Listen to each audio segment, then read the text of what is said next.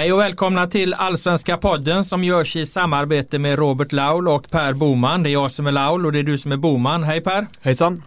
Idag ska vi fokusera på tredje omgången. Vi ska prata om veckans replik som Malmö FF stod för. Veckans två krislag, ni kan säkert räkna ut vilka. Vi tittar på kaosmatchen AIK-Sirius och de två möjligen oväntade serieledarna Djurgården och Häcken. Men först veckans spaning. Har du någon Per? Nej, men jag har hört att du har en så jag, så jag lämnar en varm hand över det till dig. Vad bra. Eh, jag tar eh, min utgångspunkt i eh, Falkenberg Häcken där Alexander Jeremejeff får ett gult kort för filmning. Och den här situationen på, påminner ju väldigt mycket om en situation som eh, också drabbade Häcken då i Svenska Cupen när Paulinho fick gult kort för eh, filmning. Det här gula kortet eh, överprövades av Häcken och eh, drogs bort och jag ser en liten jag ser en liten trend här i att domarna är väldigt snabba på att ta fram det gula kortet när de tror att spelare filmar. Eh, det finns liksom inget mellanläge mellan att inte blåsa straff och att ge gult kort för filmning. Och om vi fokuserar på den här situationen med Jeremejeff eh, mot Falkenbergs försvarare som jag inte minns vem fan det var nu. Så eh, kommer det ut ett ben framför Jeremejeff i den riktning han är på väg. Han söker alltså inte upp benet. Han måste göra en, en aktivt agerande för att komma över det här benet men han ramlar på det. Och då tycker inte jag att man kan säga att man filmar. Eh, jag säger inte att domaren måste i de här lägena blåsa straff. Det är en annan diskussion men det kan aldrig någonsin vara en filmning. Så att det här är en likadan situation egentligen som eh, Paulinho. Nu fick ju Paulinho situationen mycket större konsekvenser. Och det var därför Häcken, eftersom det fanns i potten, de valde att överklaga. Men jag hörde faktiskt av mig till Sonny Karlsson eh, i Häcken och frågade om de, de rent principiellt även liksom skulle överklaga detta också. Och då svarade Sonny vi diskuterar detta just nu. I Palle, Paulinho då. I Palles fall var det två felaktiga gula och därmed utvisning och avstängning. Om vi överklagar denna så får vi garanterat inte igenom den även om den är felaktig. Eh, för då får de mycket att göra med alla filmer som alla kommer skicka in vid felaktiga beslut. Men i princip så kanske vi borde. Samtidigt måste vi låta domaren få döma. Vi får se hur vi gör. Eh, oavsett vad Häcken kommer fram till så har ni då bakgrunden där. Eh, och jag tyckte vid det läget att okej, okay, det är bra för den principiella diskussionen att de överklagar. Men sen så kom det en liknande situation i Malmö FF Östersund när Aiesh är det som går mot Rasmus Bengtsson. Och, och, det är liksom också ett ben där och han gör liksom ett svandyk för att och, och komma över det. Och den situationen släpper ju Johannesson. Det är Stefan Johannesson, domarbasen, som är domare den matchen och han släpper ju den situationen Eh, utan att dela ut ett gult kort till Aiesh och det blir inte straff och det är precis så jag tycker att domarna ska agera. Det behöver liksom inte gå till extrem i, i varenda fall att man ska upp med gula kortet för filmning. Eh, för jag tror det är det som har hänt. Eh, här ska domarna sätta hårt mot hårt för filmningar och så delar de ut massa gula kort i onödan. Utan man kan helt enkelt som Johannesson göra, eh, sätta ner foten genom att visa att det finns ett mellanläge. Eh, min spaning går ut på att domarbasen Johannesson satte ner foten genom att visa hur det ska gå till. Men jag har ytterligare ett exempel då, Benjamin Nygren igår mot Just eh, Djurgården.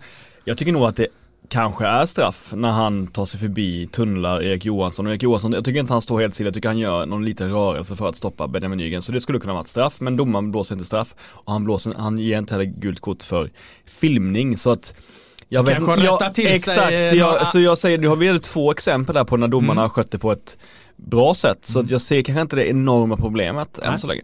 Men det är bra, men då har vi i all, i alla fall hjälpt till att förstärka den här signalen att sluta och vifta med det gula kortet direkt. Alltså släpp gärna straffen. Men, men, det behöver inte nödvändigtvis vara en filmning. Det finns ett mellanläge och, och, då kanske hela den här saken har rättat ut sig av sig själv och då behöver Häcken inte heller överklaga så att eh, domarna får massa onödig administration på det. Så har vi liksom hjälpt eh, den här svenska fotbollen ett, ett litet steg framåt i sina processer genom den här spaning ifall det nu är någon som lyssnar på podden. Men det vet vi att det är. Eh, det om det Per. Över till veckans ämnen och där börjar vi med veckans replik. För att vi har ju en liten tradition här att vi pekar ut begynnande kriser i olika lag och vi pekar ut en kris i IFK Göteborg. De svarade med 3-0 mot Elfsborg. Veckan efter så pekade vi ut en kris i Malmö FF och de svarade med 2-0 mot Östersund. Så att eh, det får man väl rena, säga att ja, de var bra på att replikera mot oss. Exakt, vi är rena rama Marx och Myrdal, Gunnar Myrdal som hittar olika kriser i olika sammanhang. Det tycker jag är trevligt. Eh, tveksamt om våra lyssnare eh, känner igen den referensen men det kanske fanns någon där ute i alla fall. Det tror jag. Eh, jag såg Malmö FF Östersund. Jag såg eh, och jag skrev krönika om den och jag har en ganska klar bild av vad, vad det Malmö FF gör bra i den matchen och det är att de drar upp tempot. När de inte kan dra upp tempot genom ett eget passningsspel eftersom Östersund slår ut eh, eh Fouad Bachirou ur uppspelsfasen, ja då går de helt enkelt över till plan B, vilket är att lägga en lite längre boll på utsidan av Östersunds trebackslinje. Där finns nästan alltid en yta.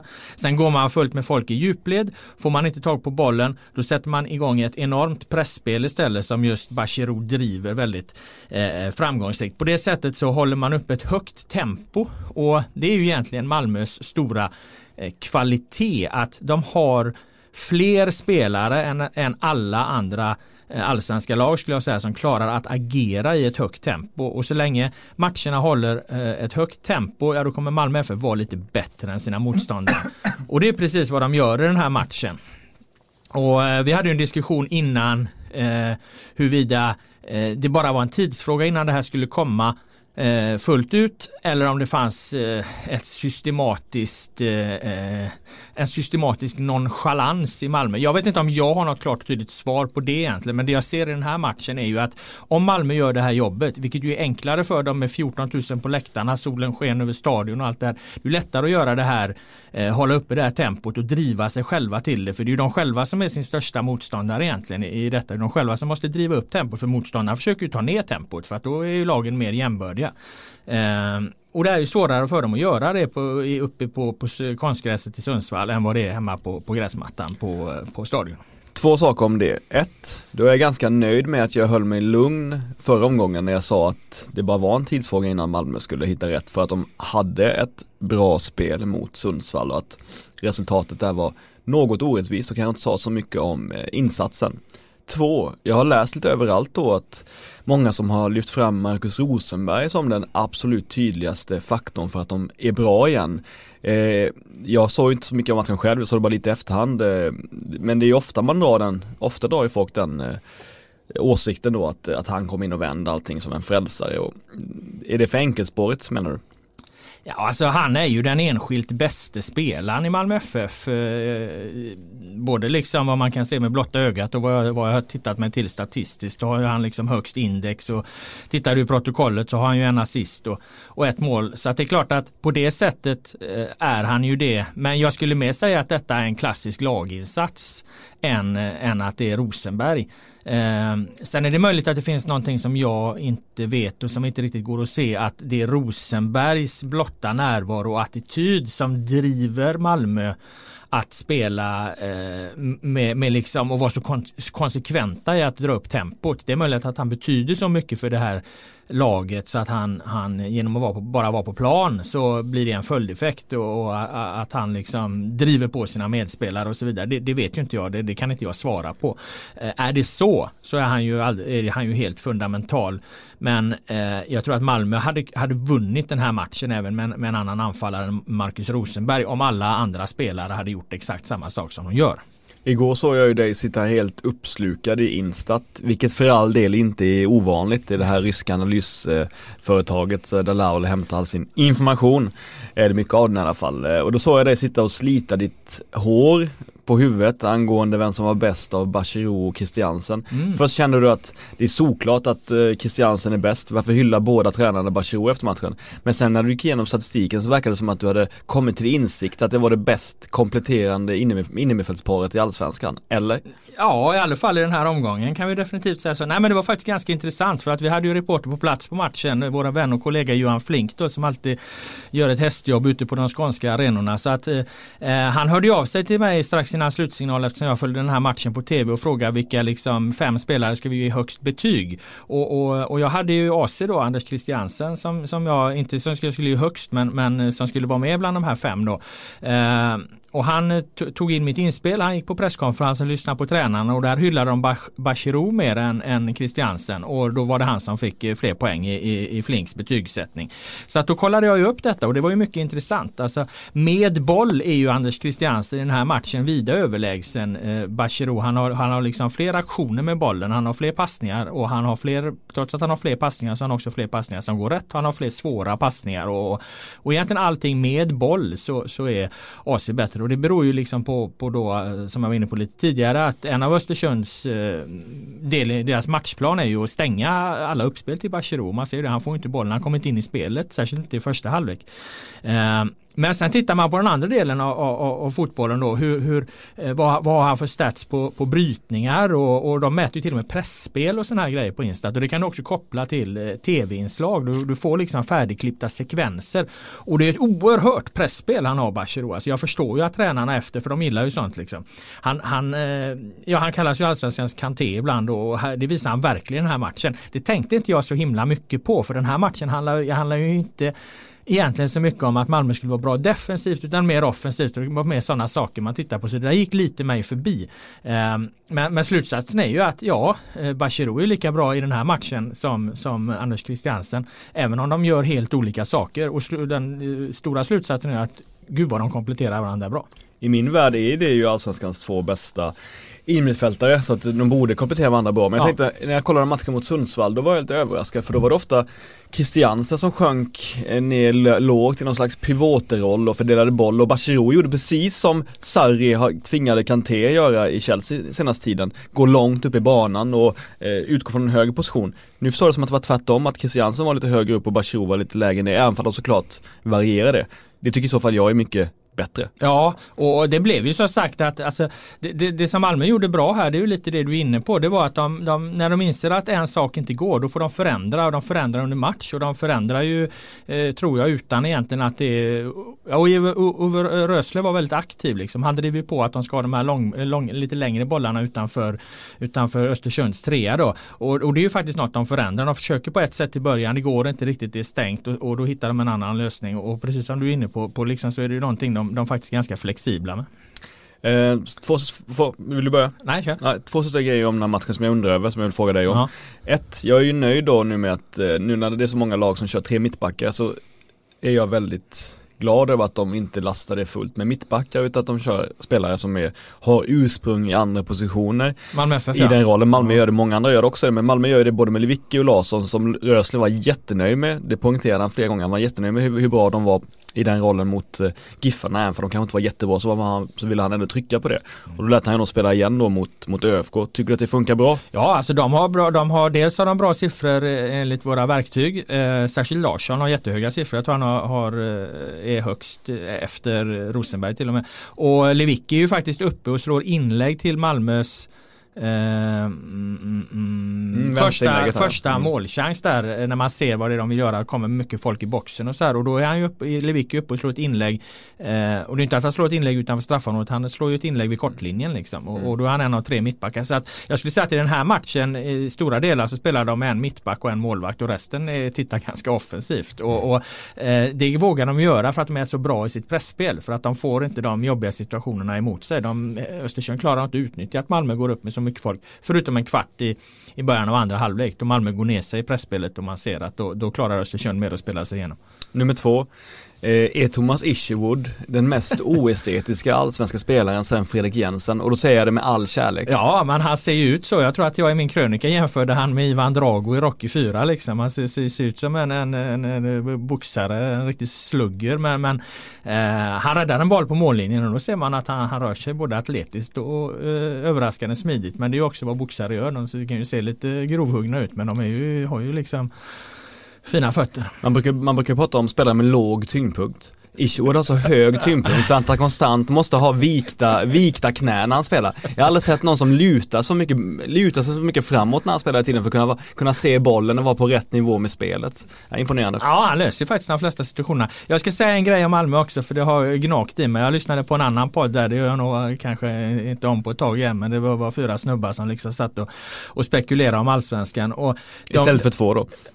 Istället för två ja, snubbar. Exakt. Mm. Och, eh, de, kom, de, eh, de kunde inte förstå eh, Malmö FF strategi eller vad Malmö FF är bra på eller varför Malmö FF inte har kommit längre som de uttryckte det. Och jag förstår att man kan ta det som en invändning och som en diskussionsutgångspunkt. Men, men att liksom inte förstå att Malmö FF har värvat ihop ett stort antal spelare som klarar att eh, vara effektiva och att agera i ett högt tempo eh, vilket ju ofta är det som avgör fotbollsmatcher. Att liksom inte, att inte se det, att hela tiden utgå från att, att, att man måste liksom ha en, en, en spelidé som eh, alltid går ut på att eh, ha ett extremt stort bollinnehav och slå ut sin motståndare på det här så kallat nya sättet då. Eh, det, det, är bara en metod, det är ju inte en, nödvändigtvis en väg till framgång att vara GIF Sundsvall. GIF Sundsvall gör det jättebra men inte nödvändigtvis en väg, väg till framgång. Vad som, vad som är en väg till framgång det är att ha spelare som kan agera i ett högre tempo och är mycket effektivare i straffområdet. Det kommer alltid, hur fotbollen än ser ut, vara en, en väg till framgång. Och att man liksom eh, trycker in fyra man i en studio utan att överhuvudtaget kunna lyfta det perspektivet. Det förvånade mig till Malmö, eh, kring Malmö Malmö FF. Eh, jag hoppas att de såg matchen mot Östersund och ser vad det är Malmö gör när Malmö är bra. För att om Malmö fortsätter att driva sig till det här tempot då är det inga andra lag som kommer, kommer hänga med. Och då kan man klaga hur mycket man vill på Daniel Andersson och Uwe Rössler. Men, men eh, jag tror att det, det är de som är mer rätt på det. Ja, då lämnar vi Malmö där va? Det tycker jag absolut att vi gör och eh, vi har ju en annan stående programpunkt här som sagt då veckans krislag. Och den här gången är de två stycken skulle jag säga. Vilka? Ja, jag skulle vi sa ju det i slutet på förra podden att det var väl 6-7 lag som var tvungna att vinna sina matcher. Två stycken misslyckades, eh, IFK Norrköping och Hammarby. Mm. Så det är väl de då? Ja, det är eh, mycket riktigt. De har alltså skrapat ihop här nu på den här inledningen då två poäng eh, vardera och du sa att de måste vinna redan nu. Ja, nu hamnar de ju, de hamnar ju hela tiden i det här läget att de då måste vinna och det, det blir jobbigt eh, eh förr eller senare. Vi kan börja med IFK Norrköping eftersom IFK Norrköping var först ut mot eh, Kalmar FF och jag skulle säga att det är nästan provocerande att titta på IFK Norrköping eh, när de kliver in på Guldfågeln här då eh, mot eh, Kalmar, ett på pappret sämre lag. IFK Norrköping kommer från en match mot AIK där de liksom har forsat fram och hyllats av alla för sin första halvlek. Eh, och det finns liksom inte tillstymmelse till det här spelet. De försöker liksom inte ens eh, spela så. De försöker inte ens hitta passningarna i, igenom eh, Kalmars lagdelar. Känns det Utan de, de, de uppträder nästan uppgivet. Som om de längtar hem till, till sin eh, drypande eh, konstgräsmatta. Eh, och, och, det blir nästan provocerande att, att, att de inte ens försöker göra det de är så himla bra på hemma, hemma på sin hemmaplan. Eh, så här, jag missade den här matchen för jag satt med en kompis och kollade på Lokets bästa på YouTube och eh, Lennart Svan med blåsningen från 90-talet. Jag vet inte varför men vi gjorde det i alla fall. Så jag missade matchen och bara sett lite i, i efterhand och då eh, Du har ett mycket, du har ett mycket svagt, eh, ja, en mycket svag fritid när du exakt. känner att du måste se Lokets bästa. Ja det var, jag vet inte men i alla fall då, eh, jag försökte eh, ja, tillvinna mig information om det här i efterhand. Ehm, jag känner väl så här att jag fattar vad du menar att det är provocerande när man inte kan eh, hantera vanligt gräs, riktigt gräs på samma sätt som konstgräs. Magkänslan där är ju att döma ut det fullständigt som, som dåraktigt. Å andra sidan spelas det ju mycket många fler matcher på konstgräs jämfört med normalt gräs eh, numera. Så att det, det är ju inte rimligt rent statistiskt att utgå från att man ska vara som allra bäst på konstgräs eftersom de har många fler matcher där. Men såklart så är det ju ett stort misslyckande om man inte lyckas lyckas upprätthålla tempo och en så säga, pulsering i matchen även på, på gräs. Eh, överraskande men, också. Men alla lag är ju inte riktigt så här svaga på eh, gräs då. Eh, vi, vi, kommer komma in på Hammarby senare och nu, nu, liksom, nu förlorar de visserligen sin match mot Helsingborg då så de kanske är ett dåligt exempel. Men, men de är ju inte, där är ju inte skillnaden lika uppenbar. De klarar ändå att göra det de, de eh, ska göra. Eh, IFK Norrköping är så oerhört det, är så, det, är så, det, är så, det blir sån väldig skillnad. Det, det, det, det är det jag tänker på. Och, och, det känns heller inte som att, att de riktigt försöker ens göra samma saker. De abdikerar i förväg. De, de går in med inställningen vi kan inte spela den fotboll vi vill spela på, på gräs. Samtidigt så när jag kollade på highlightsen så såg det ut som att de snickrade fram ett antal anfall ändå som, som var positiva och som var som stank, stank IFK Norrköping även på konstgräs, eller?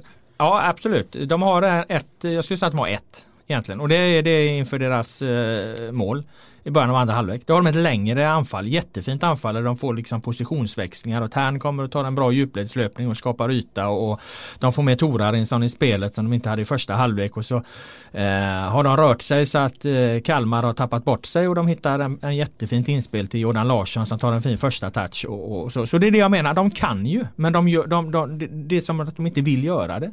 Det är som att de inte orkar göra det, det är som att de inte tror på det. Eh, och, och, det är där, där, där jag menar att att, att skillnaden blir närmast provocerande stor för, för att det enda man kan förklara det med i så fall är just underlaget. Det finns ingen annat sätt att, förklara varför det är så himla stor skillnad. Vilka klarar sig bäst då i Peking? Jag skulle säga att Ian Smith och Jordan Larsson tätt följd av eh, Tern var de, de tre som eh, hanterade det bäst. Eller i alla fall, jag skulle säga att Ian Smith och Jordan Larsson i, kom dit eh, med en inställning att, eh, att fan det är ju roligt att spela fotboll här också. Eh, de ville någonting. Mm. De, de stack ut. Men eh, det var ju, de fick ju till det med sina tre mittbackar senast mot Norrköping, eller mot AIK på ett sätt som jag tyckte var väldigt bra i uppspelsfasen jämfört med matchen mot Helsingborg. Var de tillbaka i gamla Helsingborgs synder då mot, Nej, mot Kalmar? inte så att de slår fruktansvärt för där vill jag minnas att problemet var att de slog väldigt mycket felpassningar. Men då ska man komma ihåg att, att Helsingborg, eh, och det vet vi ju nu efter vi har sett dem i några fler matcher, de är oerhört smarta i sitt pressspel. Eh, det, det är fan inte lätt och det, det Helsingborg gör väl, gjorde väldigt bra mot Hammarby nu som vi kommer in på och jag antar att han gjorde väldigt bra mot Norrköping också. Det är att de är, så, de är så smarta i när de går upp i press. Det är som att de luktar sig till en dålig första touch och när den kommer då sätter de pressen. Så fort liksom motståndaren inte får, inte får en helt perfekt första touch när de tar emot bollen då går de stenhårt på det. De, är, de, de, de värderar det där jävligt bra så de lyckas stressa sina motståndare väldigt mycket. Jag antar att det kan förklara varför eh, passningsspelet eh, var dåligt från, från Norrköpings sida. Ja, men, men nej, jag skulle inte absolut inte säga i, i, i den här matchen att, att, eh, att det på något vis sticker ut. Vare sig att backlinjen sticker ut som dålig eh, i offensiv då i speluppbyggnadsfasen eller, eller def, i det defensiva spelet utan den är väl helt okej. Okay. Det är bara det att de, de eh, agerar ju på nästan på en 5 plus nivå hemma mot AIK när de, när de liksom hittar den raka bollen rakt igenom, som skär rakt igenom motståndarna. Stenhård passning, tar emot den, kommer med rörelserna rätt och så. Men de här rörelserna och de här spelalternativen skapar de ju inte. Det, gör, det blir ju inte det när det liksom är, är två spelare som ser intresserade ut i, Ian Smith och Jordan Larsson och, och resten verkar längta hem till, till Norrköping. Du menar att det är kanske en mental sak snarare än en ja, färdighetsfråga? Tror, ja, jag tror att det är att, jag tror att de skulle kunna spela mycket bättre. Men att det blir ett, ett mentalt problem att de är på ett annat underlag och det är det som gör det provocerande. De får väl försöka i alla fall. Jag tänkte säga, fråga en sak om, om Kalmar också. 2-2 målet är det Sakpegide som, som slår fram en volley till Papadiouf som lobba innan på volley också. Ja, det är ett, av de vackraste, ja, ett av de vackraste slumpmålen man sett då. Ja, det var inte så att det var någon systematik i det att de hade haft ett par tre liknande situationer där de lirar fram varandra på volley och tar den på volley och, och placerar den mot bortre. Det var inte så att de hade haft någon sån anfall tidigare. Det så oerhört eh, koordinerat ut. Det Kalmar gör som är bra det är ju att Kalmar är fysiska.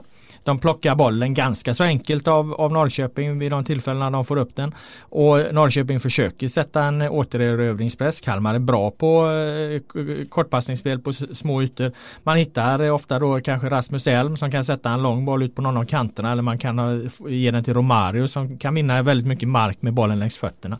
Eh, så att eh, där får de i Norrköping och, jaga hemåt istället för framåt då. Och, och sen är det ett ganska klassiskt spel med, med inlägg då mot, mot pappa Diouf. Han har ju ett par avslut avslut. Så att på det sättet så fanns det väl en, en liten systematik i, i, i det att, att man söker Papadiouf i luften i straffområdet. Men det var ju mer traditionella inlägg, särskilt första halvlek då som de skapade sina chanser på.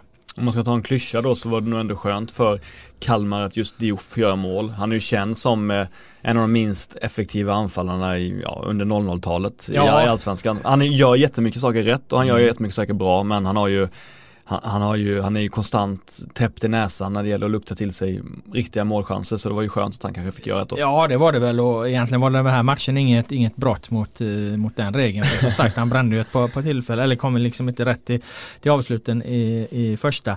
Men Eh, Eh, sen är det ju liksom, det här är ju en match där man kan se de här tendenserna vi pratade om ganska tydligt i första halvlek. Eh, sen gör Norrköping ett tidigt mål i andra och sen så blir det ju mer raggarfotboll. Sen, så, sen blir det inte så mycket strukturer utan Eh, och sen så kommer matchen mot slutet, spelarna blir trötta och allt det här liksom. Så att, eh, de liksom taktiska analyserna om, om, om, varför matchen egentligen slutar 2-2, det blir väldigt mycket, det blir väldigt mycket tillfälligheternas spel i andra halvlek, så som det ofta blir i fotboll. Det, det, det finns ju liksom en tendens Eh, när man analyserar matchen, man utgår liksom taktiskt från hur det ser ut i första halvlek och sen är det lik förbannat liksom att spelare är trötta och det görs massa onödiga misstag som avgör det till slut. Och, och lite så var det väl i den här matchen.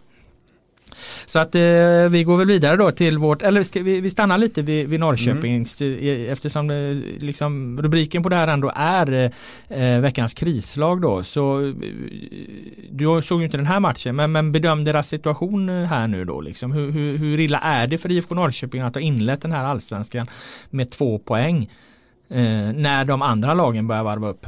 Ja, jag sitter och funderar på det hur pass illa det är och hur pass alarmistisk man kan vara efter tre omgångar men jag landar i att det är väldigt dåligt. Simon Tern har uttryckt vid något tillfälle att eh, vi förlorade ju bara, vad sa han, två eller tre matcher förra året. Mm. Eh, och då missade vi guldet på grund av det, för att de hade en så pass bra stark motståndare i AIK. Så jag tror att, ja, nej, det här är väldigt illa och jag tror att det är många i truppen som är irriterade och besvikna. Ja och det tycker jag man märker och jag funderar på om har de då rätt eh, fokus på rätt saker för de har gnällt en hel del. Först gnällde de på att AIK maskade och det var ju för riktig, ja, bara, ja, mm. riktig eh, rimligen en riktig kritik och sen så gnällde de här nu då på underlaget och sen så var, vart de, gnällde de förstås på att domaren blåste en straff mot dem också som var ju var, mer var en korkad, eh, korkad beslut av Haksabanovic att gå in och ge domaren möjlighet att blåsa straff där. Det är en 50-50 duell men domaren är bra placerad så att det finns inget att klaga på där egentligen. Eh, så att det känns som att jag undrar om de har, jag menar deras största problem är ju inget av det här. Deras största problem är att de har tagit två poäng på tre matcher. Ja, jag tycker att det är kanske lite orättvist att beskylla dem för att gnälla, särskilt som jag känner mig lite skyldig i sammanhanget. Det var ju jag som ställde frågan till Simon Tern efter matchen mot AIK. Hur ser du på eh, AIKs eh, sätt att låta spelet gå i stå i, i första halvlek och då svarade han på den vad han tyckte om det så att eh, man vill ju ändå betona det att det var faktiskt inte han som tog upp det utan det var jag som ställde frågan så att eh... Jo men vad, vad, vad eh, lyssnarna inte vet i sammanhanget är ju att när jag sen följde upp det här med att Henrik Rydström la sig i diskussionen så var, smög Simon Tern in på Twitter och, och gjorde liksom en, en tumme upp på, på, på de där artiklarna så att ja då, han, han ville nog ha igång det där. Ja alltså han håller ju, han, ja, han, han tyckte ju så. Jag menar bara att det var inte han som själv aktivt gnällde om det utan det var jag som ställde fråga om det. Nej jag förstår. Eh, till nej, men det som jag skulle säga då till det att det är besvärligt med Norrköpings två, att de bara har två poäng det är ju att eh, när jag träffade Jens Gustafsson inför den här säsongen så pratade han ganska mycket om att de eh, tog fler poäng än de egentligen förtjänade i fjol. Eh, att de måste bli ännu bättre eh, för att de fick en hel del gratis förra året som de inte kommer få gratis om de inte lyfter sig. Och, och mot den bakgrunden är det rätt tveksamt om, om det här faktiskt kan vara jävligt besvärligt för IFK Norrköping för de har ju definitivt inte, inte lyft sig. Nej, de förlorade tre matcher förra året och de har mm. redan förlorat ja, en, en bara i och för sig. Så att, ja, mm. Men de har inte så råd att ha så många poängtapp till på det här sättet. Så är det. Eh, Hammarby då en liknande situation för dem, inte samma liksom eh, höga förväntningar som eh, eh på IFK Norrköping då utifrån att Norrköping var tvåa förra året. Men eh, jag tror att de själva liksom och, och, och fansen och allt så här eh, eh, är det liksom det är ju ännu mer tryck på Hammarby att ha inlett så här poängmässigt svagt då. Eh, jag skulle säga att i Hammarbys fall är det ju ja, det är inte riktigt rättvisande ändå skulle jag säga med, med, med, med två poäng. Eh, för de har faktiskt spelat bra i två av matcherna. Eller två och en halv av matcherna skulle jag säga. Jag tycker de är bra mot, i premiären, en premiär mot Elfsborg. Det var en bra insats. Det var en jättebra insats i stora delar mot, eh, mot Kalmar. Så att där någonstans skulle de ju haft fyra poäng med normal utdelning. Och sen kommer de då till Helsingborg och gör en helt okej okay första halvlek. De är till och med lite bättre. Men deras avslutande 45 minuter är generalusla. Det är ju Hammarbys absolut sämsta halvlek eh, av sex i den här allsvenskan. Så de har gjort en riktigt, riktigt dålig halvlek. Och Eh, trots att de bara har gjort en riktigt, riktigt dålig halvlek så har de bara två poäng. Eh, så att det, det korrelerar inte riktigt där prestation med, med, att de har fått så himla eh, lite poäng. Men det spelar ju egentligen ingen roll för jag menar nu, nu, nu, nu, nu lever de ju under trycket. Får jag ställa ett par raka frågor till dig om matchen som du ska svara på? Absolut. Ett, Darijan Bojanic sattes ner på sittande mittfält trots att Billborn har sagt att, att inte, han tror att han är som bäst i den positionen. Hur gick det? Det gick bra. Eh, han eh, var jättefin med boll, hittade jättefina lösningar, eh, spelvändningar och passningar framåt i, i första halvlek. När Hammarby liksom vänder om från vänster till höger och hittar ut på Simon Sandberg eller Katja Niklic på högerkanten och, och kan komma till bra inläggslägen så det, tycker jag att Bojanic överglänser självaste Jeppe Andersen i, i det spelet. Så att eh, en jättebra första halvlek. I andra är han totalt osynlig. Eh, ganska tidigt utbytt mot eh, Tim Söderström var det vill jag minnas. Och, eh, eh men jag, jag, lägger inte det på Bojanic utan det är en, ett, en kollektiv kollaps mer eller mindre av Hammarby. De, de är eh, ohyggligt usla i andra halvlek. Så att ja, du kan peka på vem som helst. Men Bojanic gör det jättebra i första halvlek. Eh, innan de då, det som händer i andra halvlek är att de frångår ju på många sätt eh, sitt eh, grundspel. Och det är ju beordrat från högsta ort. Det är ju Billborn. Han säger ju till och med TV, tv-intervjun att eh, i andra halvlek ska vi vara med på motståndarnas planhalva. Jag bryr mig inte om hur bollen kommer dit. Alltså underförstått att skicka upp bollen liksom. Vi kan inte hålla på och spela med så hög risk på egen planhalva mot ett så pressskickligt lag som Helsingborg. För Helsingborg knuffar ju Hammarby längre och längre bak när Hammarby har bollen. Och det är ju ett bolltapp som leder till ett bolltapp utanför eget straffområde som leder till Helsing, eh, Helsingborgs första mål. eh, när de får en frispark där då som Farnund sätter i stolpen och Abubakar slår in returen i ett hav av stillastående Hammarby-spelare. Eh, så att de överdriver ju sitt passningsspel för mycket. Och eh, jag vet inte om det är där i då eftersom Billborn egentligen inte vill ha Bojanic där kanske, att det finns någon slags underförstådd kritik mot honom i, i det att man, man överdriver passningsspelet. Men jag tycker liksom att det är inte Bojanic som spelar bakåt eh, i så hög utsträckning. Det ska bli intressant att kolla när statistiken kommer för den mäter även passningar fram och bak. Jag, jag tycker det är Jeppe Andersen som oftast liksom inte vågar sätta den, den eh, bollen framåt eller inte chansspelar mer liksom.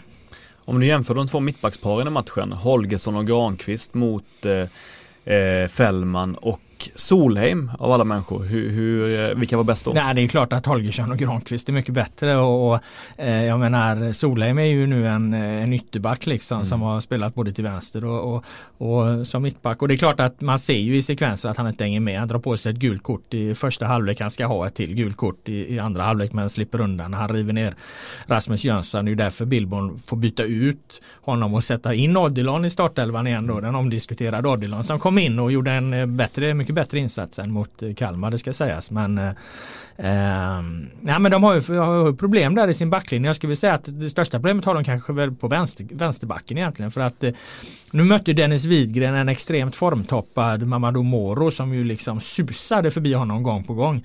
Och eh, dessutom klarade att ta ett ganska stort defensivt ansvar och var också var väldigt bra i pressspelet men samtidigt hela tiden hota på högerkanten och Widgren har ju inte skuggan av en chans att hänga med och han var svag med bollen Widgren också. Det är möjligt att han eller det är ju inte bara möjligt utan det är ett faktum att han inte har spelat tidigare i allsvenskan den här säsongen. Så att eh, han, han, han, är ju inte matchfit kanske. Han slår, slår också fram bollen till Kjartansson. Fin boll. Även för det inte ja, gör nej, målet så är det ändå en ganska fin öppen Ja, ja, det hade väl du och mig klarat att slå. Kanske inte med vänstern dock. Men nej, men jag tror ingen eh, Hammarby hade stryper mig för att säga att Widgren såg jävligt, eh, såg ut som en säkerhetsrisk helt enkelt.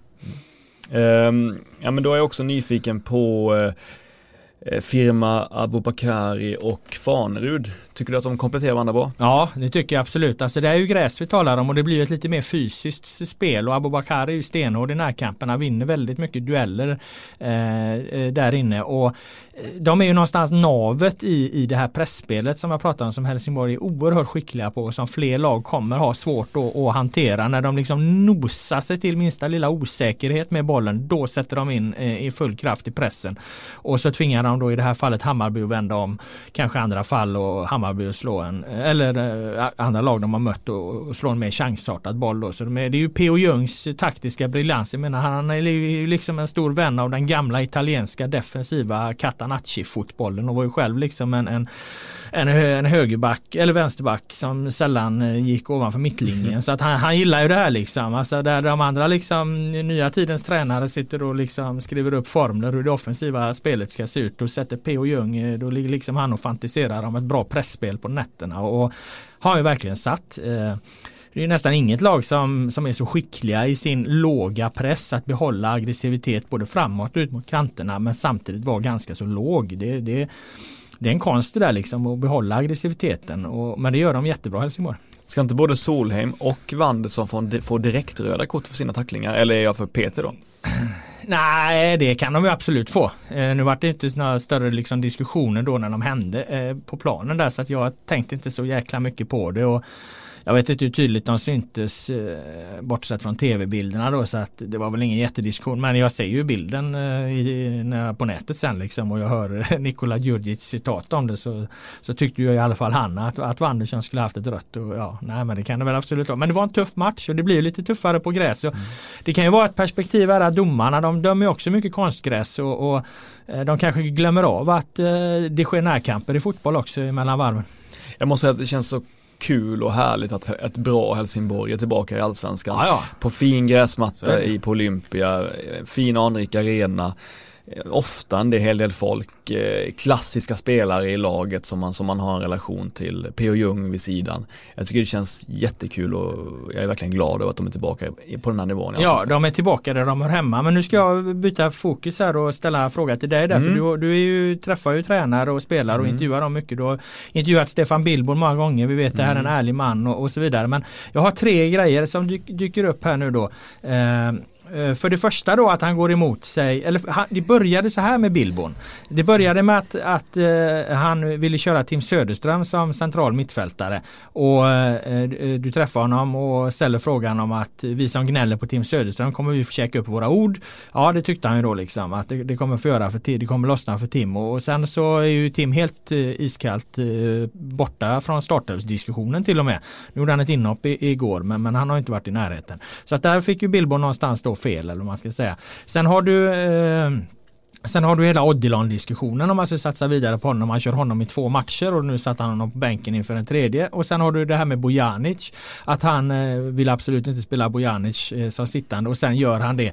Eh, och sen då, det sista det är ju det här han säger i pausintervjun som blir om, omtalat att eh, idag spelar det ingen roll hur vi tar oss upp på deras pla, planhalva, bara bollen, bollen kommer dit. Han går alltså indirekt emot det Hammarby alltid vill spela med, det vill säga ett, ett, ett bollinnehav och, och, och flytta bollen från sida till sida och, och, framåt och den, den vägen skapa chanser. Så att i, i paus så frångår han hela Hammarbys identitet. Liksom.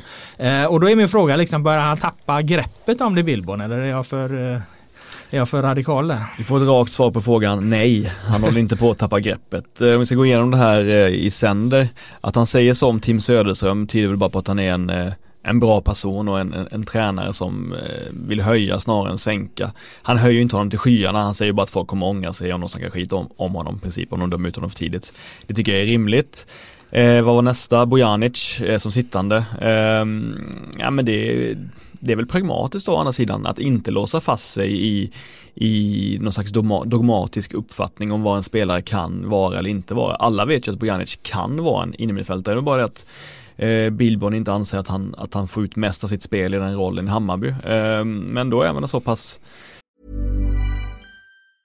When you're ready to pop the question, the last thing you want to do is second guess the ring. At BlueNile.com you can design a one-of-a-kind ring with the ease and convenience of shopping online. Choose your diamond and setting. When you find the one, you'll get it delivered right to your door. Go to Bluenile.com and use promo code LISTEN to get $50 off your purchase of $500 or more. That's code LISTEN at Bluenile.com for $50 off your purchase.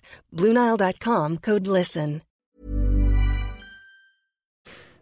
Han har väl så pass lite prestige då att han ändå kan ändra sig i efterhand och det tycker jag snarare tyder på en, en person som är trygg i sig själv. Eh, Odilon-frågan är eh, delikat på många sätt. Jag är 100% säker på att Hammarby hade haft fyra poäng om inte Odilon hade spelat mot Kalmar och då mm. älskar jag ändå Odilon ska sägas. Ja, nej exakt, det är en poäng. Eh, och jag håller med dig om att det var Eh, lite märkligt att han väljer att peta honom just nu till den tredje matchen snarare än till den andra matchen. Eh, särskilt när Feng också var skadad inför. Att han har satt in Solheim för att sätta in Odlon. Det överraskade mig. Eh, men han har också sagt flera gånger att han vill inte att Odlon ska spela för många matcher i rad utan det måste finnas en, en kurva för honom att, att lära sig. Eh, Å andra sidan så skulle han kunna stoppa in Odlon från start när Fenger blev skadad och säga att jag hade tänkt vila honom men nu får han chansen igen för att han är så pass viktig spelare för oss att vi måste få in honom i, ordentligt i form. Om jag tycker han är fel i den, här, i den här frågan? Nej det tycker jag inte men han har varit lite hattig. Så där kan jag ge det ett halvt rätt. Och sen att han frångår, frångår mm. Hammarbys eh, traditionella spel i, i paus. Är det ett mm. Eh, agerande i panik? Nej för jag tror inte att han gör det i sak sen i plan. Jag tror att han säger så retoriskt. Vi måste spela rakare, vi måste få upp bollen på offensiv plan, planhalva i närheten av straffområdet. Men när han säger så, då tror jag bara, då tror jag han säger egentligen att vi ska fortsätta ha jättemycket bollinnehav, vi ska fortsätta kontrollera bollen på motståndarnas planhalva, men vi ska vara lite rakare på mål. Jag tror inte han menar att eh, Simon Sandberg och Dennis Widgren ska börja slå lyror mot Kjartansson som han ska brotta ner till Djurdjic eller något liknande utan jag tror bara att, att när de väl har bollen på offensiv planhalva ska de vara lite mer raka. Så eh, jag tycker fortfarande att Billborn är vid sina sinnesfulla bruk. Tror du han får sparken om de förlorar hemma mot AFC nästa omgång för de möter dem va?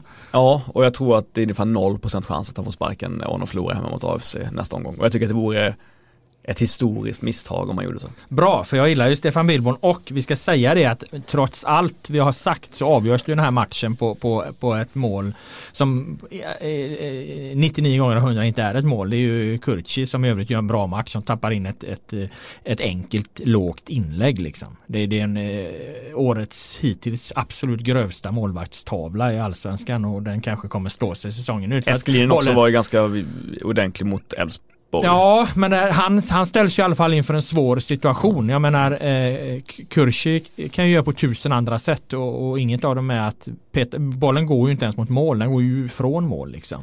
Så att det, det var han än hade, det var bättre om han hade släppt bollen för fan. Så att, eh, eh ja, man, man, får ju ta med sig det liksom. Och då hade Hammarby förvisso stått på, eh, då hade kanske den här matchen slutat 1-1 och då hade, de, då hade de varit obesegrade. Då hade liksom känslorna inte varit eh, lika höga. Och jag vill väl då eftersom det är den här eh, tidvarvet eh, man knyts väldigt hårt till vad man har sagt så gillar jag Stefan Billborn jättemycket som tränare. Jag tycker han och Jens Gustafsson är, är två av de mest imponerande. Det finns ett par till, Joel Cedergren och, och, så här såklart. Men och Rydström får vi inte glömma som ju kliver upp och, och, och börjar visa framfötterna på allvar här. Eh, men eh, Billborn är, är jätteduktig men jag vet att det är så här det diskuteras nu bland supportrar och så. Mm. Ja de måste lugna ner sig i så fall. Eh, även fall det är en stor missräkning att ha så här få poäng än så länge så anser inte jag att Hammarbys spel är särskilt dåligt. Nej, och det tycker jag då helt rätt utifrån allting jag har sett. Eh, från eh, bayern oro då till eh, AIKs kaosmatch får vi väl kalla den för där var det väldigt väldigt mycket som hände. AIK bryter sin målnolla, de släpper också in sitt första mål men de tar framförallt sin första seger genom att vinna med 2-1 eh, hemma mot Sirius. Eh, men det är, vi inledde här med att prata om, om Malmös första seger som var 2-0 mot Östersund och nu har vi AIKs 2-1 mot Sirius. Jag skulle säga att det är skillnad på 2-0 och 2-1. Det är skillnad på segrar och segrar. Ja, jag tycker nog att det här var AIKs sämsta insats för säsongen trots att de blev så utspelade i första halvlek mot Norrköping i förra omgången. Um, jag tillhör de som inte tycker att Jack Lane ska spela från start. Jag förstår vad man menar när man säger att han har ett, ett djupledshot som är eh, exceptionellt och som gör Robert Oman Persson och Kebba Ceesay och andra andra veteraner oroliga och gör att de helt enkelt sparkar ner honom inledningsvis för att de ska få kontroll på honom. Jag förstår att det finns någonting där som är hotande men jag tycker att Goit och Mobasi eh, skulle kunna kombinera ett, skulle, mellan varandra skulle kunna bidra lika mycket i djupled trots att de inte är lika snabba helt enkelt med att de tar smartare löpningar. Eh, så ett, jag tycker att det är fel att Jack Lane startar, jag tycker han är spelare man borde kasta in och jag tycker att det borde vara självklart att Goitom och Obasi är, är deras första anfallare om de kör Tarik på mittfältet. Eh, så här, jag tycker att AIK, eh, jag tycker det finns flera par spelare som är i riktigt dålig form. Ett är nog Kofi Ado och sen två wingbacksen i Sundgren och Lindqvist. Eh, han flyttar upp dem ganska högt upp i, planen den här matchen. Men jag tycker inte de får ut någonting av det. Jag tycker att de, jag tycker att Ado stoppar blöd, blodflödet snarare än att skynda på det, vilket ju ska vara hans uppgift. Och jag tycker att de har oerhört svårt att pressa Sirius tillsammans också. Eh, oklart vad det beror på, särskilt som de borde kunna pressa deras wingbacks i Carl Larsson och eh, och eh, Ian Serelius mycket bättre med tanke på att de har två stycken egna spelare där på kanterna. Eh, om man ska säga, Sirius var ju, jag ska inte säga överlägsna, men klart, klart bättre i den första halvleken. Mycket på grund av att de har ett stort lugn med sina veteraner med bollen. Jag kände att de eh, kunde kombinera ett ett iskallt eh, rullande ur eh, AIKs ihåliga press med att vara väldigt bra på att böka längst fram när bollen, när bollen kom fram i anfall så fick de den att fastna där på ett bra mm. sätt med Haglund och sjukt nog Mohamed Said som någon slags djupledslöpare som låg på rulle bredvid Haglund vilket jag eh, aldrig trodde han skulle göra. Han är någon slags sittande mittfältare egentligen. Eh, så jag känner att eh, Sirius var väldigt bra och AIK var extremt dåliga i den första halvleken. Vad tycker du? Eh, nej men jag håller med om mycket förutom att jag inte kan säga att eh, Jack Lane, eh, en match där han liksom Han jobbar fram ett gult kort direkt på Oman Persson, han jobbar fram ytterligare ett på Kiba Ceesay, andra av tre mittbackar. Han eh, eh, gör ett mål till slut och eh, han eh, har spelat från start i den match där AIK spräcker sin målnolla och tar sin första seger. Då det, eh, jag, jag, jag, kan aldrig underkänna Norlings beslut att starta med, med Jack Lane när du får det utfallet på det han faktiskt gör. Eh, det måste under alla omständigheter oavsett vad man liksom tycker och så så måste det ändå varit ett korrekt beslut just att starta med, med, med Jack Lane. Eh, det, det är om det. Sen håller jag helt med om att eh, Sirius tycker jag är jättemycket bättre. Egentligen de som imponerar mest i den här matchen. Eh, och då utgår jag givetvis ifrån vad klubbarna, vad de har för trupper och plånböcker och var de i näringskedjan de befinner sig. Så att även om Sirius förlorar så imponerar de jättemycket. Eh, de, de, har ju, de har ju en grej skulle jag säga som de gör väldigt bra, särskilt i första halvlek och det är att när, när de bryter och, och ska liksom ta sig framåt så är de väldigt modiga i sitt passningsspel. De vågar liksom slå en, en, en rak boll upp på markerad spelare.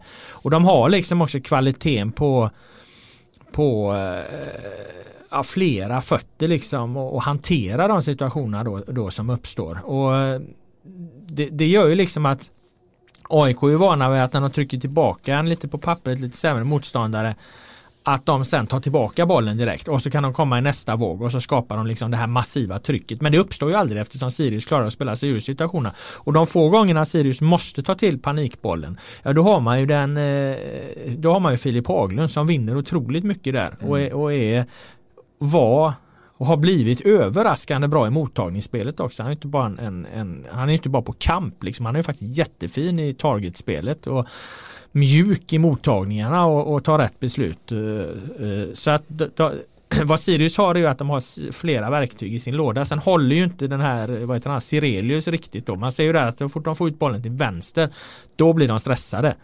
För han, håller, han, är inte, han är inte lika bra med bollen som de andra på det mittfältet. Så att skulle de få in en, en, en bättre, bättre känsla där så, så hade de vunnit ännu, ännu skulle de spela ännu bättre helt enkelt. Eh, så att där, där faller du lite.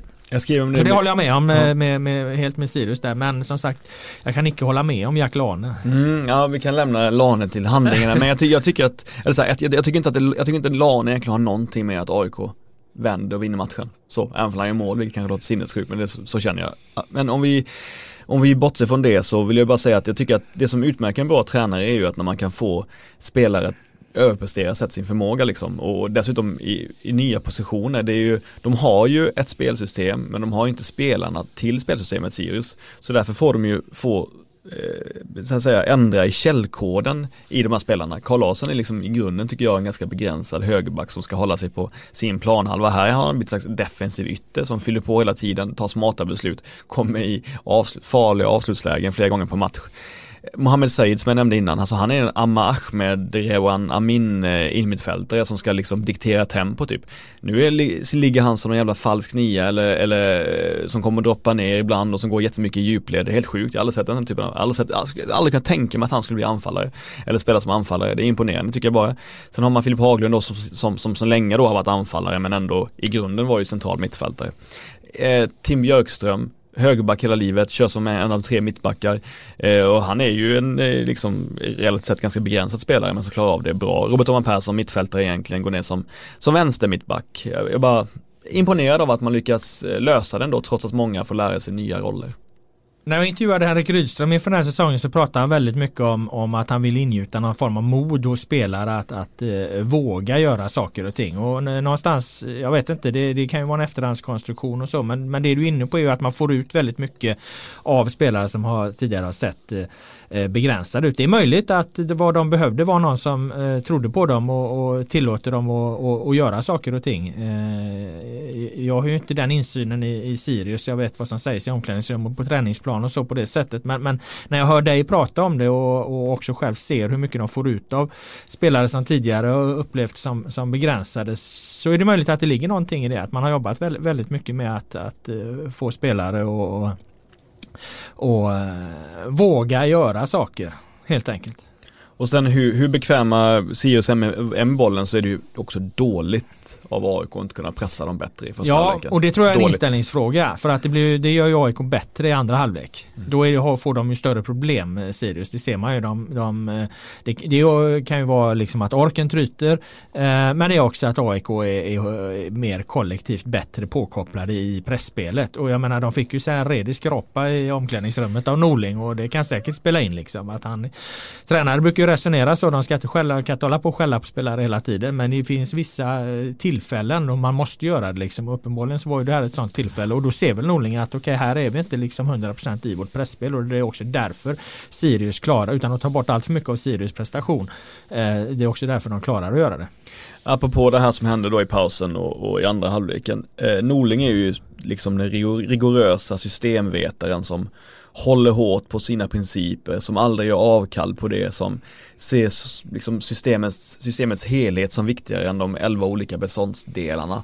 Det han gör i andra halvleken ska jag säga är unikt för Rickard Norling. Hans beslut stinker panik och desperation på ett bra sätt får man säga i det här fallet. Det var tvungen att hända någonting. Jag har aldrig sett Rickard Norling frångå sina principer på ett sånt sätt som han gjorde eh, i den andra halvleken och han erkände efteråt att det var desperation som var liksom motorn bakom det. Han spelade alltså stundtals med fem anfallare på planen. Mm. Stefan Silva som sittande mittfältare tillsammans med Sebastian Larsson, Tarik Elunussi i en offensiv wingback-roll till vänster och sen tre anfallare på topp. Det har aldrig hänt tidigare. Aldrig har det hänt tidigare att han har tagit till en sån lösning. Så jag tror att han var enormt pressad i den andra halvleken. Alltså enormt pressad och han måste bara sagt ja men fuck it, folk tycker att jag inte vågar satsa, folk tycker att jag inte tar tar risker, ja men då tar jag väl så mycket risker som det fan bara går då liksom. Ja, men, han, ja, ja, men samtidigt så är de ju i ett läge liksom, de har mm. två poäng, de är regerande mästare, de har två poäng på de inledande matcherna och de ligger under med 1-0 hemma mot Sirius. Mm. Jo men jag, sett, det, det, jo, men det, det är ju situationen dem, som pressar jo, fram det. men jag har sett dem ligga under med 1-0 förut, jag har sett dem ligga under, ligga under i paus, sett dem ha 0-0 hemma i 70 mm. Aldrig sett honom ta till sådana beslut ändå, aldrig någonsin. Men har eh, läget då varit så utsatt? Jag tror att han tycker det själv, jag tror han känner själv att det var att det var, inte få sparken liksom såklart inte, men att verkligen kniven mot strupen i det läget. Jag tror han var genuint eh, jävla orolig för eh, reaktionerna på en 1-0 förlust mot Sirius, med all rätt såklart. Jag tycker de är korkade i första halvlek också AIK, mm. att de inte använder eh, kanterna. Det var uppenbart vad Sirius ville göra. De ville stänga, stänga till centralt och där var det också bomstopp. Men AIK stångade sig blodiga rakt fram för att komma centralt. Istället för att överbelasta lite på kanterna och få, få till ett inläggsspel och i alla fall när det inte fungerar använda den vägen och det tycker jag att de, vet inte jag om det var ett direktiv eller om det bara blev så men de gör ju det i alla fall på ett mycket mycket bättre sätt i andra halvlek. Mycket fler inlägg och båda målen kommer också av, av eh, inlägg så ska man hitta liksom en skillnad mellan de här två halvlekarna förutom det du är inne på den enorma mängd offensiva spelare. Eh, så är det ju just det. De är bättre, de har bättre inställning och de utnyttjar eh, planens bredd på ett helt annat sätt. Ja men det var en välkommen desperation av Norling såklart. Men jag, ser, jag såg ingen systematik Nej. i hur de, hur de vände matchen. Jag såg inte någon liksom taktisk förändring förutom Elinos på vänsterkanten och mer spel på kanterna då möjligen. Jag tror bara att Sirius blev så otroligt chockade av det här beslutet från AIK och vad AIK gjorde. Att de inte, hade Sirius varit lite, lite lugnare i det här läget så hade de haft alla möjligheter att liksom första halvlek spela sig ur det här. För att de var ju de var, ju helt, de var ju helt viktade på ett helt överdrivet offensivt sätt AIK. Vilket gjorde att de hade Sirius på varit lite kallare och mm. fått fram ett lite längre spel och lyckats hålla fast bollen på Haglund och så vidare. Så hade de ju kunnat tömma AIKs, ska vi säga, eh, artificiella eh, frenesi då som, som, man får naturligt när man, eller att, man kan inte både vara naturligt och artificiellt men det är ju någonting man får, man får ju den här frenesin för att man byter in många samtidigt och, och man bara gasar och kör. Hade man kunnat tömma den glädjen och den, och den energin genom att spela sig ur den pressen några gånger i början då tror jag att AIK hade kunnat se riktigt illa, riktigt dåliga ut, se ut som ett helt, som ett halvt lag såklart. Mm. Så eh, där tror jag att Sirius är väldigt besvikna på sig själva. Men jag tror, eh, för att stänga den här butiken om man jämför återigen eh, Malmö och AIK då eftersom de var i liknande lägen eh, inför den här omgången och, och nu är i liknande lägen efter den eftersom båda tog sina första segrar, sin första seger. Så är ju Malmö kan ju titta tillbaka på sin match och så kan de tänka okej okay, vi går ut och gör samma grej nästa gång. Nu har vi hittat liksom det vi är bra på. Eh, AIK är ju någonstans, vad, vad ska AIK tänka? Vad, vad, den här matchen som du är inne på, det finns ingen, egentligen ingen systematik bakom det förutom att de får en bättre inställning och kommer med på kanterna. Men, men det är ju svårt att säga, säga egentligen fortfarande var AIK står just för att det är en sån kaosmatch det här som förändras så mycket och, och leder till så beslut som, liksom, som du är inne på inte har tagits tidigare.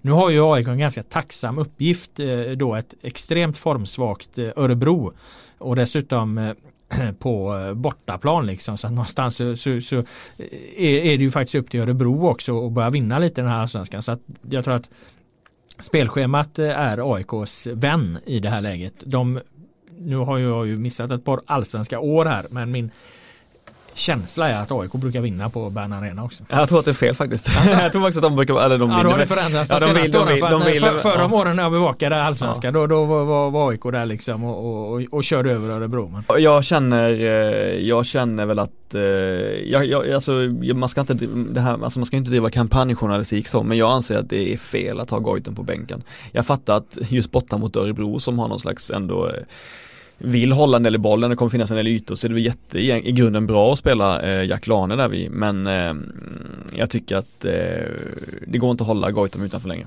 Mm.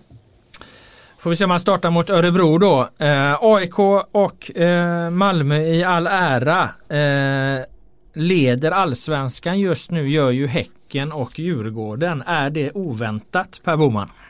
Nej, vi sa ju under Svenskcupen att det var de två bästa lagen under försäsongen tycker jag Just i princip. Det. Eh, de var ju jättestarka under, genom träningsmatcher och, eh, och kuppspel så att det inte är så överraskande att de ligger eh, bra till i tabellen. De också det är det form gentemot övriga förväntade topplag då snarare som gör att de ligger där än något annat?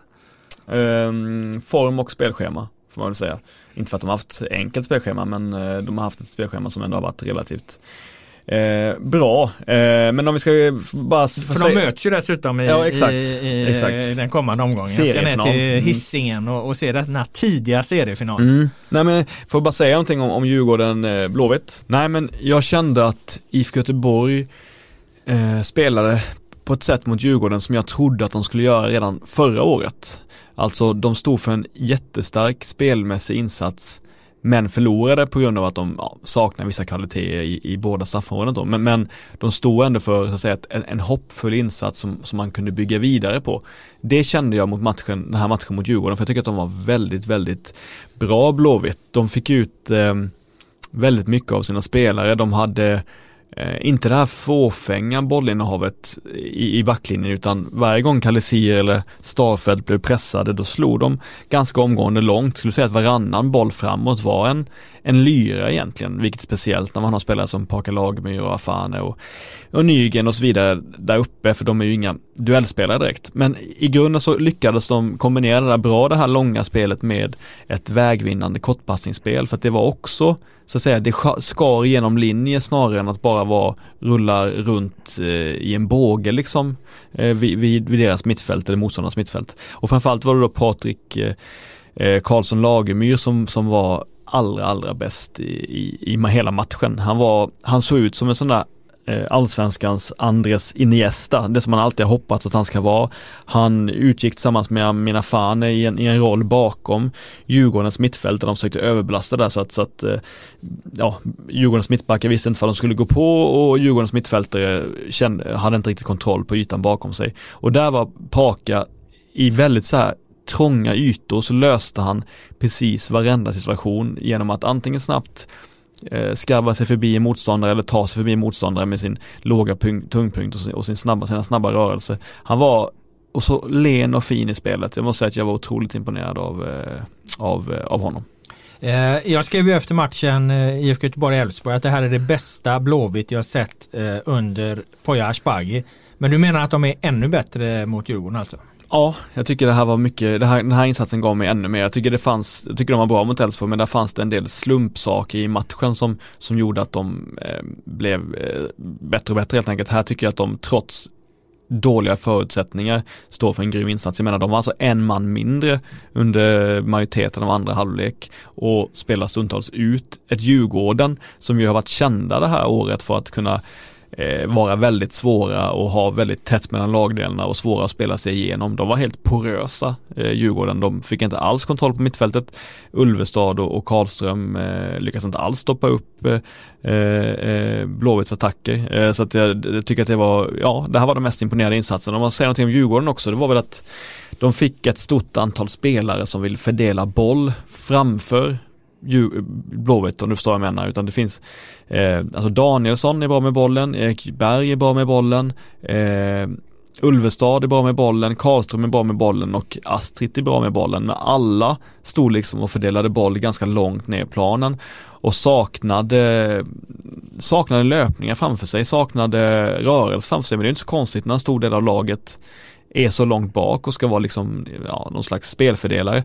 Eh, där tycker jag att Astrid måste flyttas upp högre upp. Om inte han fattar det själv så borde, de tryck, borde tränarna tvinga honom att ta en högre utgångspunkt så att inte Buya Turay blir allt för isolerad. Men det som ändå räddade matchen till slut för Blåvitt, det var att en bit in i den första halvleken så eh, inser eh, Lagerlöf och eh, Bergstrand att det inte funkar att köra eh, Ring till höger och Bärkro till vänster för de går ju såklart bara inåt hela tiden då eh, och det saknades någon som tog faktiskt, det låter banalt men tog de raka löp löpningarna ner till kortlinjen och slog in ett inlägg. Det saknades den typen av ja, rakhet i spelet och när det när det ändrades så blev det, ty tycker jag, att det blev bättre. Eh, framförallt Jonathan Ring då är ju väldigt bra på att ta sig fram och komma till inlägg, så låt han göra det då. Även om det är få att spela in bollen på Djurgården eftersom de inte fyller på så mycket. Så var det vid några tillfällen åtminstone en, en eller två spelare fyllde på och då blev det också två mål efter fina inspel från Ring. Eh, var kanske inte lika lyckosam men det är ändå bättre att han har den utgångspunkten att, att han ska ta sig ner till kortlinjen för det var det han gjorde väldigt bra till exempel i Norrköping och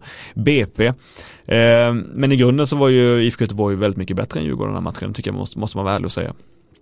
Men samtidigt är det ju eh, fotbollsmatcher avgörs i straffområdena och, och, och tittar man hur Djurgårdens mål kommer till så är det väl Sebastian Olsson, högerbacken som blir passerad två gånger. Sebastian Olsson imponerat jättemycket offensivt men har brister i defensiva spelet. Eh, det kommer inspel där Djurgården inte har särskilt mycket folk i boxen och ändå klarar IFK Göteborgs försvarsspelare eh, inte av att och, och plocka upp spelarna och de släpper in två mål. Och när IFK då har sina chanser så, så är det bollar i stolpen istället. Eh, det, det, det är liksom Eh, det är den här liksom spetsen och klassen och kvaliteten i straffområdena någonstans som, som brukar skilja lag eh, åt. Är det en för enkel analys eller? Jag förstår vad du menar. Den är väl kanske lite för enkel om man får mm. vara oförskämd. Eh, jag tycker till exempel om man börjar med offensiven så är det ju inte att Blåvitt är dåliga där som gör att de inte får in bollen utan de har ganska mycket otur också. Både Benjamin Nygrens utsökta avvaktande avslut i stolpen i första halvlek och Lasse Wibes glancing header eh, i andra halvlek som går i stolpen är ju ja, i princip perfekt utförda avslut och man kan säga det om, om, om, om sådana som träffar stolpen. Jag tycker att de är ganska bra i, i det på offensiva samförrådet. Om man tar det defensiva, ja, Sebastian Olsson är i grunden en eh, ytter och det märks när Ring alldeles för enkelt får trampa förbi honom. Så är det. Eh, det, det är svagt.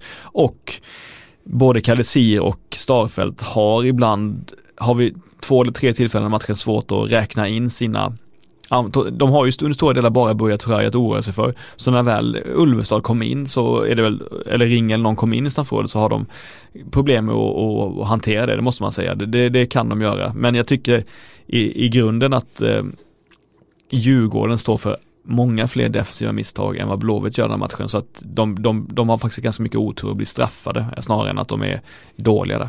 I förra podden så eh, sa jag ju att Benjamin Nygren tack vare sin insats mot Elfsborg spelat upp sig till ett marknadsvärde på 30 miljoner kronor. Du fnös lite föraktfullt mot eh, detta. Eh, jag menar på att det är 30 miljoner and counting. Håller du med? Ja, man gör väl det. Jag var extremt imponerad av Nygrens insats mot eh, Djurgården. Inte framförallt för de många fina avsluten utan för att han är så otroligt mogen i allt vad han företar sig på planen.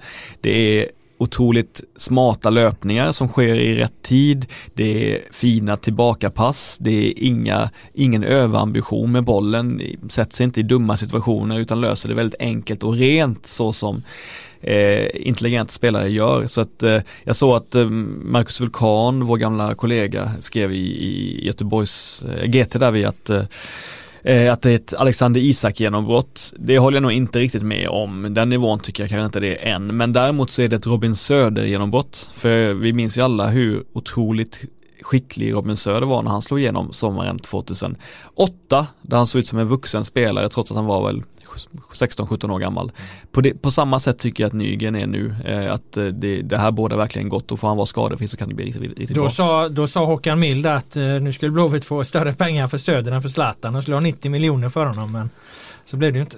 Nej, exakt. Eh, så blev det inte. Men det kunde faktiskt ha blivit så för så pass imponerande var Söder när han var ung. Och eh, det är ingen... Det, det... Ah, jag var tveksam till Mild ja. redan då för att Söder var eh, liksom en stor talang på alla sätt och vis men han hade liksom inte den extrema fysiken som mm. Zlatan hade i kombination ja, med sin teknik och spelsinne. Så jag tror aldrig även om liksom hans korsband inte hade rykt där på Ullevi i U21 matchen mot England så, så hade de nog aldrig fått, fått några 90 Inga 80-90 miljoner, nej, nej, nej, nej, absolut, nej, okej. Men, men, men i alla fall det, det är inte det är ingen skam att bli jämförd med en ung Robin Söder i alla fall, så kan man säga. Så är det absolut. Eh, Djurgården då eh, är ju alltså, de har två stolpskott emot sig och IFK har mycket chanser. Eh, och nu ställs Djurgården mot Häcken i en tidig seriefinal och så mycket kan vi väl säga att om Djurgården har ett lika svagt försvarsspel mot Häcken så kommer de bli oerhört hårt straffade. Mm. Jag tycker ju att, eh, även fall Holgersson och Granqvist har varit otroligt bra inledning så tycker jag att Ekberg och Marcus Danielsson är det bästa mittbacksparet i, i allsvenskan. Eh, jag tycker väl att det inte i första hand Bergs och Danielssons fel att det ser taffligt ut i omgångar i försvarsspelet mot eh, eh, Blåvitt utan det är snarare då att mittfältet inte får kontroll på matchen, det defensiva mittfältet, sittande mittfältet och att ytterbackarna är ganska svaga i, i defensiven. Jonathan Augustin som blev mycket märkligt rundad av eh, Sebastian Olsson vid 1 mål till exempel. Så jag tycker att eh, Nej, alltså mittbacksparet ser fortsatt bra ut. Jag, jag gillar vad jag ser där ändå. Men, men eh, de måste få mer hjälp helt enkelt. Men eh, i grunden så tycker jag att Häcken är, är favorit i den matchen. De har, trots att Djurgården har bra poängskörd så, så anser jag att eh, eh Häcken har eh, imponerat mer Ja, alltså det som är intressant med Häcken, om vi ska glida över på dem då, eh, för de vann ju mot Falkenberg med eh, 3-0. Det är ju att Häcken, till skillnad från exempelvis IFK Norrköping och Hammarby som vi har varit inne på, eh, de är ju inte två olika lag beroende på vilket underlag det är. Här kommer Häcken till Falkenberg, möter Falkenberg på, på deras gräs och Falkenberg ska man säga, de är ett väldigt bra bottenlag. Men Häcken agerar ungefär som de gör i alla andra matcher. De, de utnyttjar liksom sina styrkor och, och fördelar och kvaliteter på, på, på samma sätt. De behöver liksom inte spela på något annat sätt. Andreas Alm sa en, en intressant sak inför liksom som anspelar lite på det här att ja, idag spelar det liksom ingen roll vilket underlag vi spelar på, vad det är för väder, vad vindarna blåser och bla bla bla. Så drog jag massa exempel. Idag ska vi i alla fall eh, sätta vårat eh, pressspel på ett bra sätt. Eh, och, och, och, eh, och, det är en sån sak som eh, inte kan förändras oavsett eh, yttre förutsättningar eller vad man spelar eller någonting. Så jag, jag, tror man jobbar väldigt mycket med, med det och titta på saker liksom att man ska försöka göra liknande prestationer. Eh, sen ändrar man givetvis beroende på vilka lag man möter. Men, men det är intressant med, med Häcken att de är inte två olika lag och det tror jag att de kommer ha en fördel av i långa loppet för de kommer samla mer poäng på bortaplan och på bortagräs då. Mm. Och sen får man ju säga att det är en eh, Andreas Alm fanns det nästan en miniopinion mot honom att han inte spelade Mervan Celik från start. Eh, trots eh, Celiks succé i, i kuppspelet. Men eh, man får ju verkligen ge honom rätt då att han lät eh, Paulinho spela sig i form. För när han är i form så är han ju seriens bästa avslutare helt enkelt. Eh, det visar han ju återigen då mot Häcken.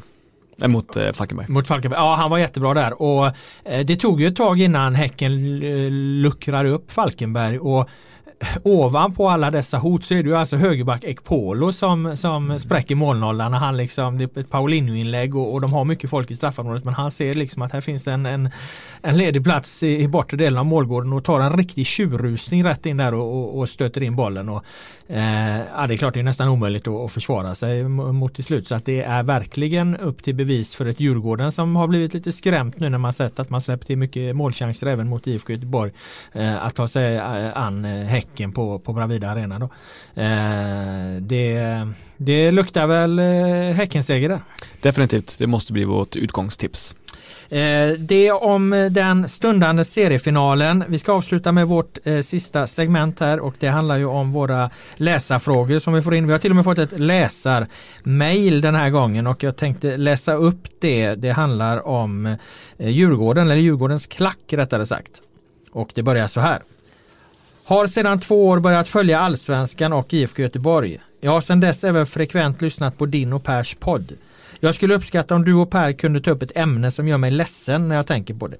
Under matchen Djurgården-IFK uppmärksammade jag att IFK supporterklack sjunger IFK var på Djurgårdens klack replikerar horungar. Det finns säkert massa exempel där IFK-klacken beter sig lika illa så detta är inget riktat till DIF-klacken. Jag undrar då, hur jag som nybliven pappa ska förklara för min dotter vad detta betyder och varför supportrar beter sig så illa. Jag ser fram emot att ta med henne till en match, att heja på sitt lag med respekt för andra. Vad har hänt med supporterkulturen? Är det på de allsvenska arenorna som machokulturen fortfarande har sitt trygga näste? Hoppas ni kan ägna några minuter till ämnet.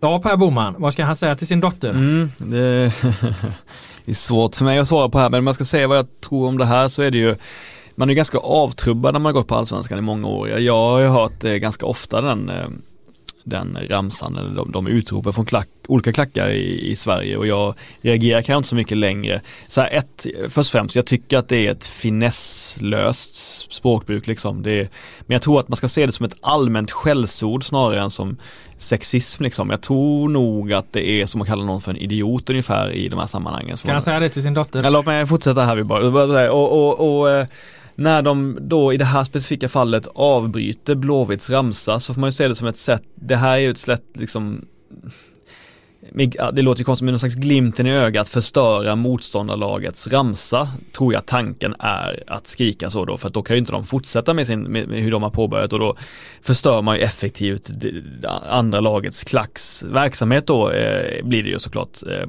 det är väl det som är tanken då. Och det är klart att när tusentals människor skriker horunge så, så har man inte hört det förut och är på, ny på en arena och dessutom är ett barn så tycker man såklart att det är obehagligt. Det går inte att komma ifrån att det är någonting läskigt.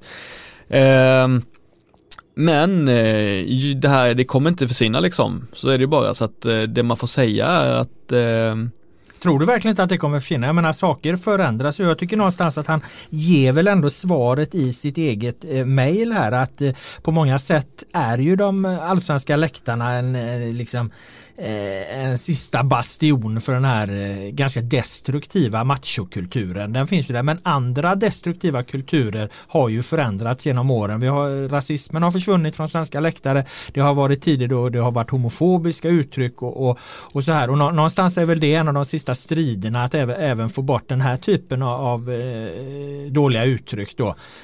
Jag tycker inte man kan prata om att man har en rakt igenom positiv supporter och läktarkultur när man som supporterförening här då i Djurgårdens fall nu överhuvudtaget inte reagerar på en sån här grej och att det är en hel klack liksom som står bakom det. Okej okay, liksom om det kommer enskilda eh, från, från individer då. Det, det kan kanske vara svårt att, att skydda sig mot eller om man ska säga att få, få alla att uppträda och bete sig helt normalt liksom. Men, men här är det ju då eh, från en hel klack och Ja, det, det, tycker jag helt enkelt att då får man väl gå ut från Djurgårdssupportrar och förklara. Därför är det viktigt för oss att sjunga eh, horungar eh, och, och, sjunga om det. För att eh, jag menar, annars väcker det ju reaktioner. Mm. Och det är väl mm. någonstans bra att det väcker reaktioner för det är väl en sak, det, det, det, det som kan få saker och ting att förändras över tid. Jag tror inte det kommer vara lika bekvämt för klackar att använda sådana här uttryck Nej. framöver i framtiden? Så här, jag tror inte att eh, supportföreningar överlag i Sverige eller klackar anser att de bara ska stå för en rakt igenom positiv och trevlig supportkultur utan de tror inte de tycker att det är deras uppgift. Tror jag inte, så jag tror att det är mångas upp, uppfattning. Eh, jag tror också att om man skulle gå in och så här aktivt komma med pekpinnar om vad man får skrika eh, och hur, vad som ska, hur, hur en läktare ska, ska låta liksom och vilken typ av ramsor man har då tror jag att det bara blir roligare att skrika så liksom. Då blir det en motstånds, motståndshandling liksom. Men även om det skulle eh. vara rasism till exempel, så här, om de uttrycker ja. rasistiska uttryck och så kommer man med pekpinnar, ja, använd inga rasistiska ja, uttryck. Jag, jag tycker, då, då, då, det har ju ändå jag försvunnit. Jag tycker, liksom. Ja men jag tycker, inte kan, jag tycker inte det kan jämställas med rasism där. Jag tycker och inte homofobi det. heller.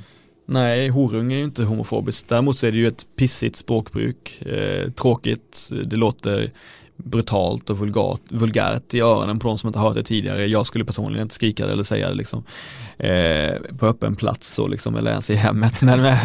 Men, men, men, eh, men jag tycker inte att det, jag tror liksom bara att det skulle vara kontraproduktivt om man skulle liksom dra igång en kampanj mot den ramsan liksom. Eh, eh, jag tror, bara att det blir, jag tror bara att det blir något förbjudet och farligt och roligt att skrika då istället. Så, eh, men, men samtidigt, jag, jag förstår att det finns luckor i det här resonemanget då.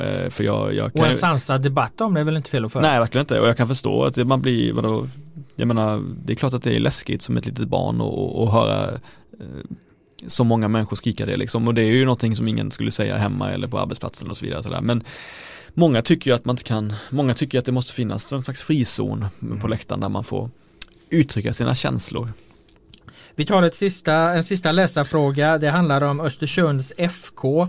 Eh, och det gäller, de har ju varit många turer där men nu har de ju gjort val av en ny ordförande. Eh, och jag eh, skrev och kallade honom för Bo Kindberg Ottosson eh, i samband med att han eh, valdes. Eh, menar på att det, det kanske är en av, av Kindbergs hantlangare det här då. Då fick jag eh, svar från en, en mejlare om att eh, Bo Ottosson var minsann en rättskaffens man och en, en mycket hedlig person. Så att vi får väl ge Bo Kindberg Ottosson en eh, chans då. Men hur som helst så gick ju det här årsmötet eh, till på ett lite speciellt sätt. Eller det vart i alla fall omdiskuterat eh, i efterhand. Man tolka, gjorde en ny tolkning av stadgarna och eh, en konsekvens av det var att spelartruppen också kom in och, och röstade vilket fällde avgörandet då för Bo Ottosson. Har man på ett regelvidrigt sätt kringgått föreningsdemokratin här skulle du säga?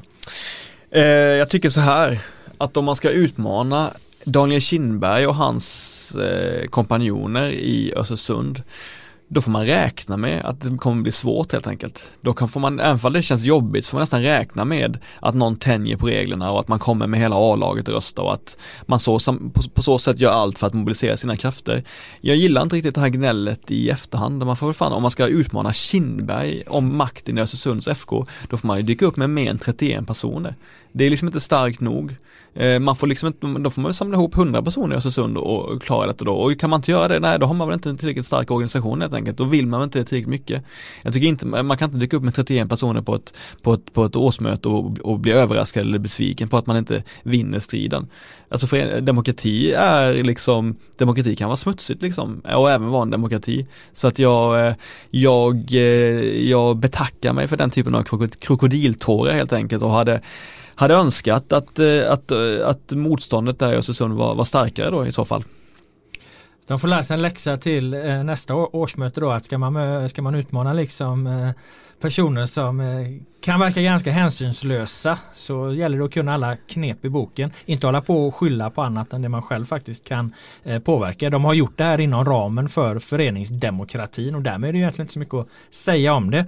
Eh, ja exakt, jag säger, jag säger som The Wire, uh, if you come at the king you best not miss helt enkelt. Så är det bara. Så är det. Eh, däremot så kan man ifrågasätta Bo Kindberg, eh, ifrågasätta Bo Kindberg Ottossons verklighetsförankring då, eller om man då saknar en sådan med tanke på att hans första kommentar eh, var så här efter att han hade blivit vald. Jag hoppas att jag och min styrelse kan göra nytta för föreningen så att vi kan göra förutsättningar för lagledning och fotbollsspelare att vinna SM först och sen gå ut i Europa. Och med tanke på vad ÖFK hittills har presterat i allsvenskan så skulle jag säga att det är väldigt, väldigt långt ifrån att eh, förverkligas och jag tror aldrig att eh, Östersund kommer vinna eh, allsvenskan. Den tiden är, deras tid i, i den delen av tabellen är på många sätt förbi skulle jag tro. Det är inte det jag reagerar på mest när jag hör det citatet. Det är att Bo Kindberg Ottosson säger att de ska vinna SM. Det är i sak helt korrekt. Men har man följt Östersund de senaste åren så har man märkt att Daniel Kindberg har alltid använt ett annat ord för SM-guld eller vinna allsvenskan. Han har alltid sagt vi ska vinna mästerskapet som ensam i Sverige under 80 år gammal. Han har konstant använt ordet mästerskap. Så jag, på det sättet så är jag ändå glad över att Bo Ottosson har kommit in och använt ordet SM. Men du menar att Bo Kindberg Ottosson kanske inte är, är Kindbergs hantlangare rakt av då? Ja, det där är väl lite tydligaste eh, ledtråden till att det kan, vara, det kan ja, förhålla sig på ett annat sätt. Vi får se. Eh, jag tackar dig Per Boman för att du har varit med i Allsvenska podden med dina kloka synpunkter. Jag tackar alla er som har lyssnat och Allsvenska podden är tillbaka nästa vecka.